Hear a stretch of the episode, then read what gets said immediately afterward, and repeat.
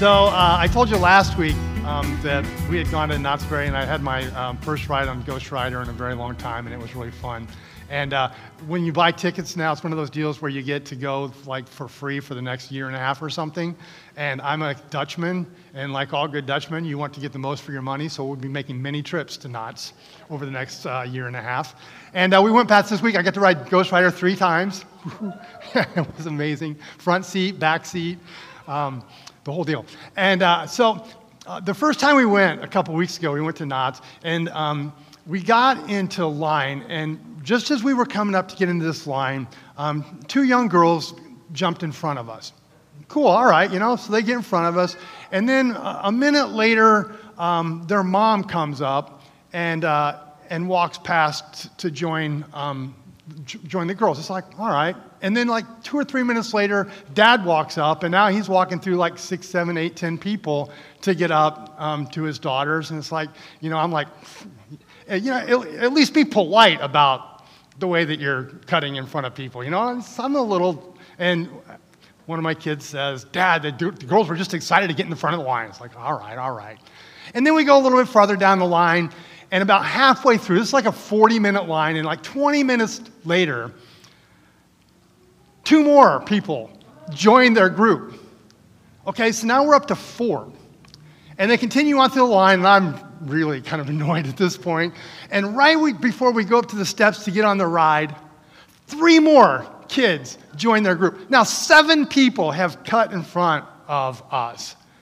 And I want to say something. I, like, and I'm, I want to do something. and the, like everything inside of me is uh, uh, uh, and I'm, I'm not going to tell you what i did or didn't do i'm just saying i'm just going to say i could have done better and i could have done worse but what i wanted to do in that moment is not who i want to be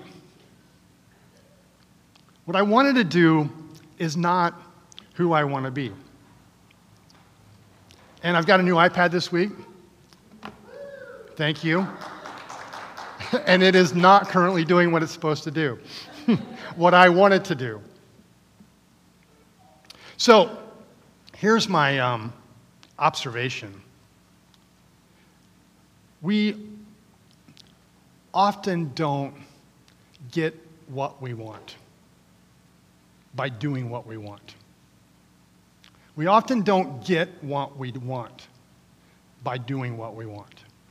Now, I probably should put a caveat on that. We often don't get what we want later by doing what we want now.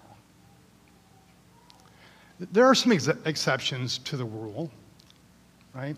If, for example, if you want to be broke, spend whatever you want, whenever you want, however you want and you will get exactly what you want, right?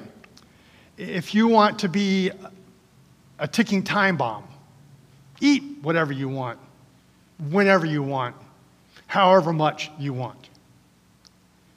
If you want to be alone in the world, tell people whatever you want to say, ignore them whenever you want to, and treat them however you want to, and you will get exactly what you want. But if you want financial stability as opposed to being broke, then that requires fiscal responsibility, requires you doing some things that you don't want to do now or not doing some things that you would like to do now so that you have something that you want later on. If you want physical health later, then it requires diet and exercise now. If you want healthy relationships throughout your life, it requires us to invest time and effort into our relationships on a daily basis. If you want, if you have goals and you want to achieve them, to achieve a goal requires us to do things along the way. It requires patience and perseverance and determination. As um, my good friend Cindy Macy used to say all the time to her daughters as they were leaving make good choices, right? Make good choices today because they have implications for your life tomorrow. Make good choices. Choice is a human is a uniquely human experience. Choice is uniquely human. Right? There are no lions that wake up in the morning and think, you know what? What am I going to do today? How am I going to take this day and make the most of it? No, no giraffes wake up in the morning thinking about their long, long-term goals or you know what their objectives for their life or, or their retirement or anything like that. Everything else in creation does what it was created to do by design. Flowers do not choose whether to blossom or not. Right? They grow, they get water, they through this whole photosynthesis thing, and they bloom, and they do what they were made to do. Everything in creation does what it does by design. Psalm 19, David says it this way The heavens declare the glory of God. Just by their existence, by being there, they're telling us about God's glory. The skies proclaim the work of his hands. Day after day, they pour forth speech. Night after night, they reveal knowledge. They have no speech, they use no words, nor sound is heard from them. Yet their voice goes out into all the earth, their words to the ends of the world. In the heavens, God has pitched his tent for the sun. It's like a bridegroom coming out of his chamber, like a champion rejoicing to run its course. It rises at the end of the heavens and makes its circuit to the other. Nothing is deprived of its warmth. The sun does what it was designed to do. It does it every day. It doesn't have a choice about, you know, am I going to come out today or tomorrow? It's going to do it. Now, sometimes clouds might get in the way, but it's there every single day. Psalm 19 goes on to say that we human beings, that we have a design too. That there was, there was a, uh, we were made to work in a certain way, to function in a certain manner. That there are a way things work for human beings. The psalm continues The law of the Lord, the way that we were designed, is perfect, refreshing the soul. The statutes of the Lord are trustworthy, making wise the simple. The precepts of the Lord are right giving joy to the heart. The commands of the Lord are radiant, giving light to the eyes. The fear of the Lord is pure, enduring forever. The decrees of the Lord are firm, and all of them are righteous. The, the, the statutes, the commands, the directives, the precepts of the Lord are an expression, information, an owner's manual on our humanity and saying, this is how things work. And David, as he goes on to, to uh, in the psalm, says, in that design, the way God made us to work, it's actually, it's a really good thing. The, these directions, they are more precious than gold, than much pure gold. They are sweeter than honey, the honey from the honeycomb. We, there's a, the way things work, the way things work are good, but this is where our existence departs from everything else in creation. We get to choose whether to live by the design with which God made us or not to. By them, David says, Your servant is warned. In keeping them, there is great reward. Which is to say, God is saying this is how it works, and if you follow this, it will go well for you. But there's a warning here, which is to say, if you don't live according to this design, if you don't live this way, there is a price to pay. And then David says, But who can discern their errors? Forgiven, forgive my hidden faults. which is effectively to say, I'm not very good at it. You've given us a design. The design is good. You've given me a choice, but, but I'm not very good. I don't do very well at doing what you say to do, living according to design. In fact, David says, I'm so messed up, I don't even know when I'm messing up. Forgive my hidden errors. I, I, I'm so clueless to what's going on, I don't even know when I'm blowing it. That our defaults are flawed. Our defaults are like the, the impulse, the natural inclinations, the things that we're inclined to do, like talk to that person who cut in front of me like seven times, like I want to do something. It's like it's a def, the default is flawed. That's not going to lead to anything good. And there are a thousand other experiences of that in our daily life. That, that our impulse response to the guy who cuts in front of us, our impulse response to the, to the bag of peanut M&Ms that's in front of us, the impulse response to so many parts of our lives is to do things that at the end of the day are not in alignment with the way God designed us to work, and it comes at a cost. Life giving choices are often counterintuitive. And so David ends with a prayer God, help me get it right. Keep your servant also from willful sins. May they not rule over me. God, help me. Then I will be blameless, innocent of great transgressions. Choices. God led Israel out of bondage in Egypt. It was supposed to be a 40 day journey to the promised land, but they made some bad choices along the way and ended up being a 40 year journey to the promised land. But they're now on the shores of the River Jordan and they're getting ready to make their quest after 40 years in the wilderness across into the promised land. And Moses gathers the people up together and he lays out the options before them that they're facing as they finally as they make this journey into their new homeland. He lays out the choices in front of them and encourages them to weigh the options. It's in Deuteronomy chapter 20. Follow along with me. Now, what I am commanding you today, Moses says, is not too difficult for you or beyond your reach. It is not up in the heavens so that you may have to ask who will ascend into heavens to get it and proclaim it to us so we, may, so we may obey it. Nor is it beyond the sea, that, so you have to ask who will cross the sea to get it and proclaim it to us so we may obey it. No, our, the word is very near you. It is in your mouth and in your heart, so you may obey it. See, I set before you today life and prosperity, death and destruction.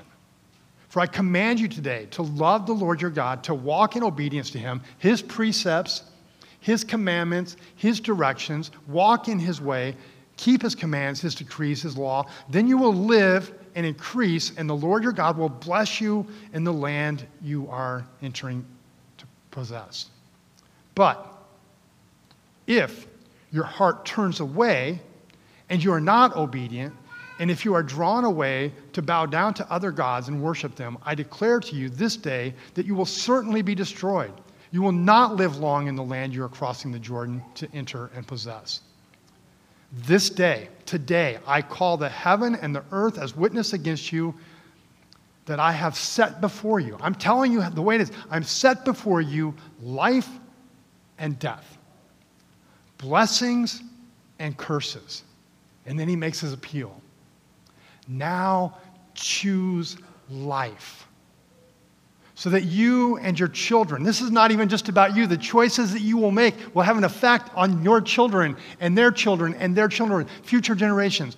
Choose life so that you and your children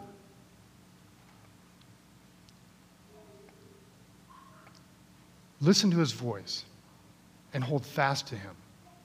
For the Lord is your life, and he will give you many years in the land he swore to you to give to your fathers Abraham, Isaac, and Jacob.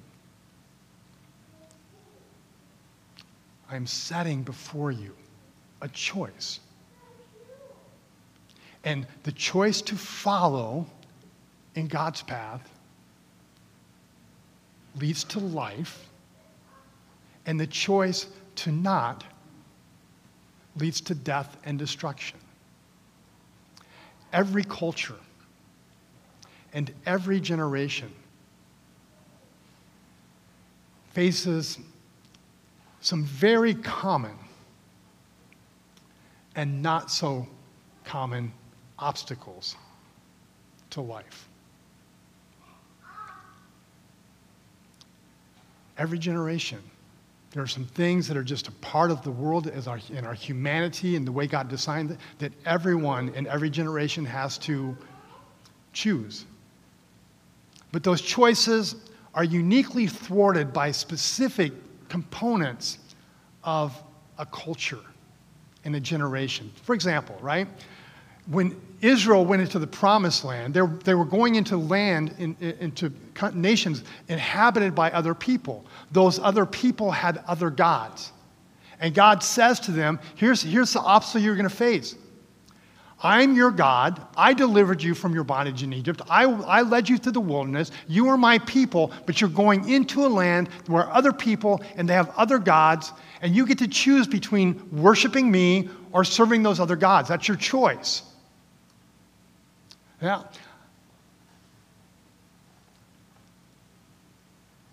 Adam and Eve in the garden. Right? Their choice was pretty simple, much simpler than like nations and other gods and you know which God will we serve.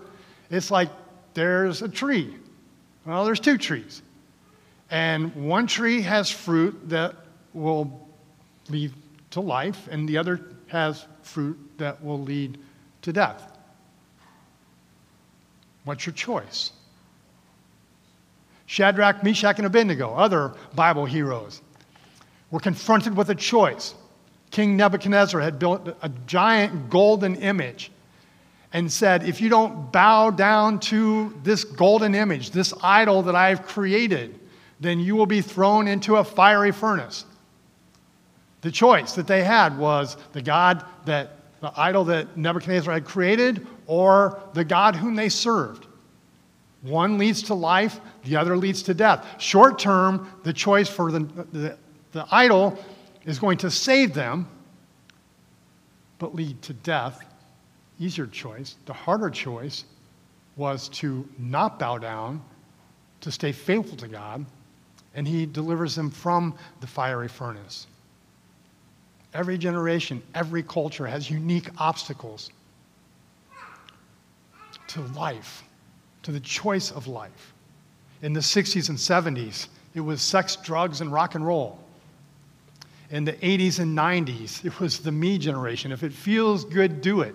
Kind of like you can be your own God, set your own course, have your own way. In the last two decades, technology and its side effects have dramatically affected the world that we live in. I, am not cursing it. I'm not saying it's evil. I'm using technology right now to present this message to you.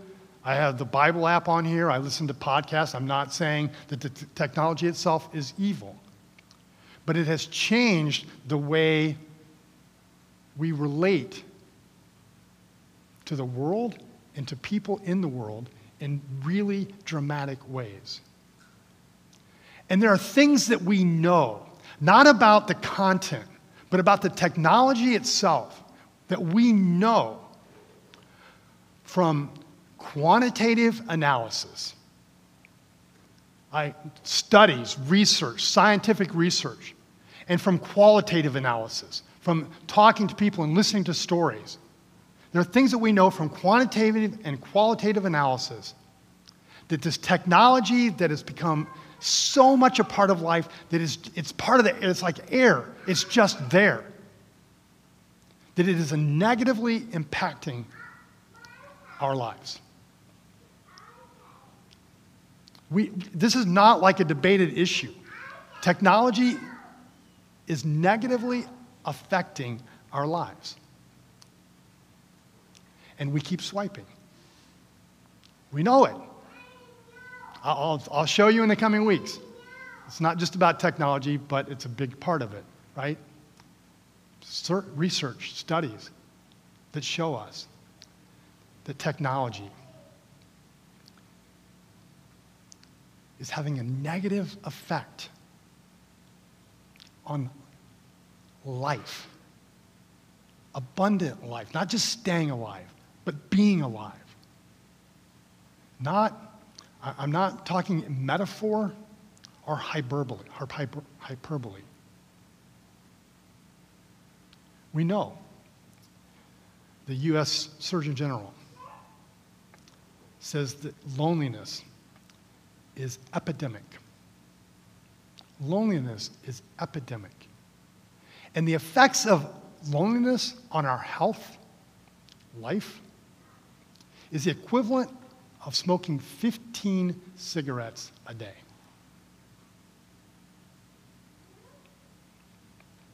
We know loneliness is bad for our health. And we know that with the introduction of social media, that loneliness has literally become an ep- epidemic. 60% of Americans say that they're lonely. We know that political polarization and the hostility and the violence that it breeds are destructive to life. There are real problems that are dramatically affecting lives of people and communities, that are dividing families, that are tearing people apart, ruining friendships. Sound bites, ideology, political posturing don't solve problems. Grudge and greed are soul shrinking applications with physical, social, and spiritual ramifications. We, we know that all of these things are being fostered, fueled by technology that is having destructive effects on our lives and on our communities and on our relationships. We know it. And all of it breeds hopelessness. And it is so much a part of the life that we live. Life as we know it. That we don't even think about whether we will pick up our phone and swipe through. It's not even a choice. It's just what we do, it's just how we live. So much so that, as David said, like, I'm unable to discern my own errors. I, don't even know when I'm blowing it. I don't even know what I'm messing up. And if David is right, and the precepts of the Lord give joy to the heart and light to the eyes, if the precepts of the Lord, if, the, if the living life the way God designed life to be lived, brings light to the eyes and joy to the heart. That's the stuff, light to the eyes and joy. That sounds like life to me, right? I mean, to, to see someone who has light in their eyes, to have joy in your heart, that, isn't that, that's like, that's being alive. That's not being mad at somebody who's cutting in front of you in the, in the line at, at right, Knott's Berry Farm. Light in the eyes, joy in the heart, precepts of the Lord. If Moses is right and the Lord is your life, then anything that disrupts, this, that disrupts our communion, our fellowship, our union with God is stealing our life from us.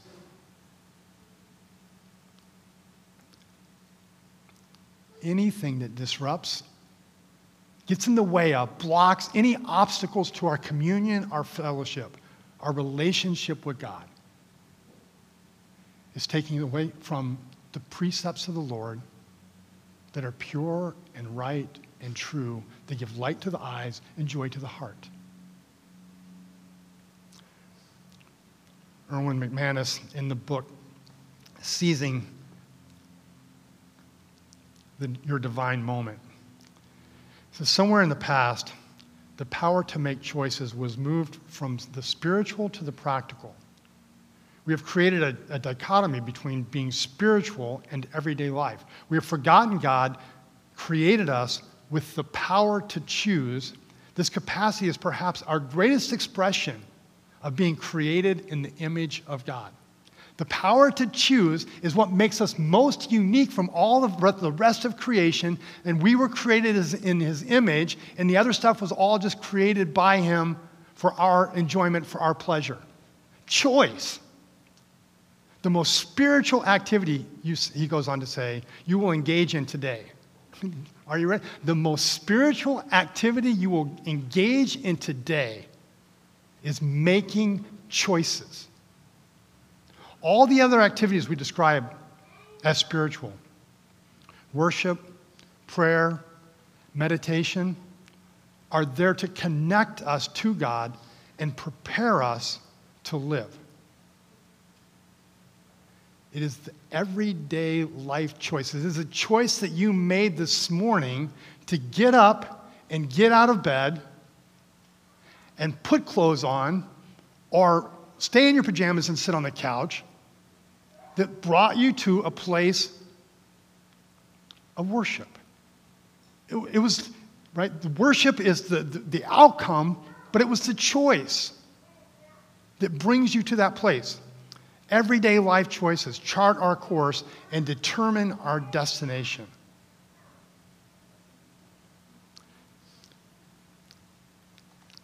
Life choices over the next several weeks five or six. I'm going to set before you life and death. Choices that bring life and choices that suck the life out of you.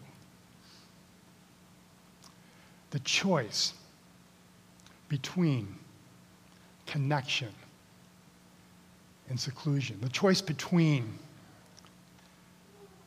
friends and followers, the choice between bridges and boycotts, the choice between redemption and regret, the choice between courage and comfort. Choices. Now, these, these things, if you're listening to this and you're like, well, okay, this really only applies to people who ascribe to the precepts of the Lord. If these things are true, they're actually true for everyone. If choices that bring life are, the, are life-giving by design, then everybody, even if they're not worshiping God and, and doing it, right? If you choose relationship over selfishness, service, it, whether doing it for God or for just being a good human being, it produces good fruit in you. These choices have fruit for everyone and some unique benefits to those who are seeking to walk in the precepts of the Lord. I will set before you life and death. The first choice that I want you to make is this I want to challenge you to choose to hear me out. To choose to hear me out over these next few weeks in this Life Choices series. Maybe you think I'm being melodramatic or this metaphor hyper. Let's take a look at it. What are the unique challenges and obstacles of the world that we live in today that are obstacles to our communion and our fellowship with God, which is the source of life. And what choices am I making? Choose to follow and walk with us together through this series. And the second choice that I want to give you this morning is the choice to join a small group this fall. Um, we are going to be doing a, a, small group series this fall called um, the Rooted Network. It is a disciple development program. Disciple development program. Disciples is what Jesus made, right? When, when he came, he called his 12 people and he, he made disciples. And making disciples was the directive that he gave to his followers at the end of his life at his ascension. Go therefore and make disciples, right? This is the stuff that Jesus said to do. Disciples. It comes from the same word as discipline. Now, oftentimes, when I, I think there is, there's two kinds of discipline. There's um, what I call, and I just started calling it this morning, this is fairly fresh, what I call back end discipline. Back end discipline is when um, you blew the play and the coach makes you run laps at the next practice because you blew the play. That's discipline. Back end discipline. Front end discipline is going to practice every day and going through all the, the, the, the training and the equipping and the preparing so that you don't blow the play and end up with the back end, right? Either, either way, you're disciplining yourself here or you're being disciplined here, but front end, back end. Disciples, disciple making is about front end choices that lead to the life that we long for.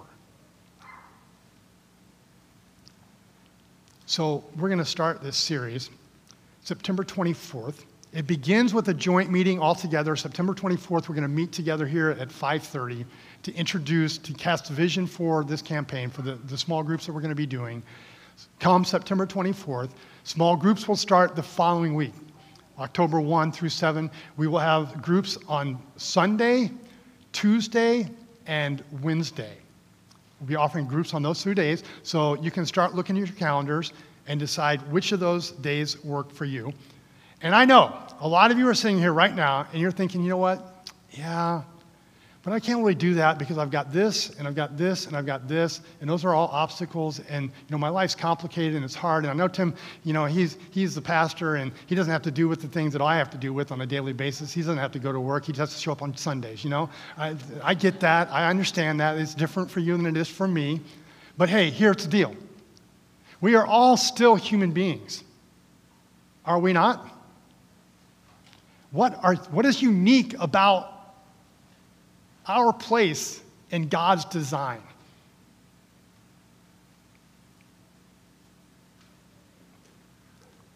We have choices.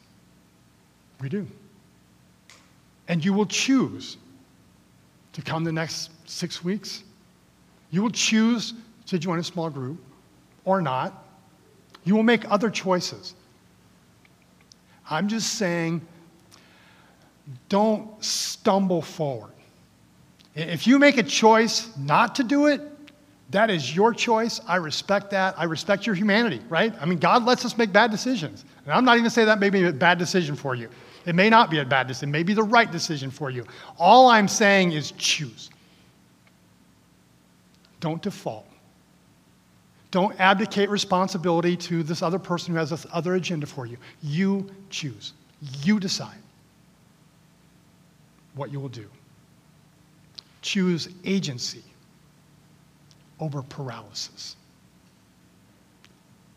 Choose life. Lord, thank you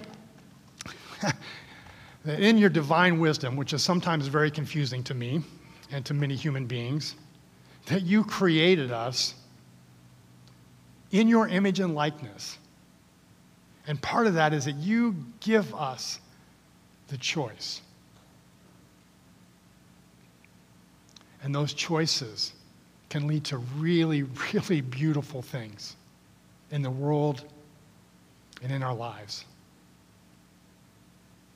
But they can also lead to some really, really tragic and destructive things and have many times compounded. And we live in a unique time and in a u- unique age when we face our own obstacles and challenges in the world that, that we're in today, and, and we're swimming in this stuff and sometimes don't even see our errors. Open our eyes to see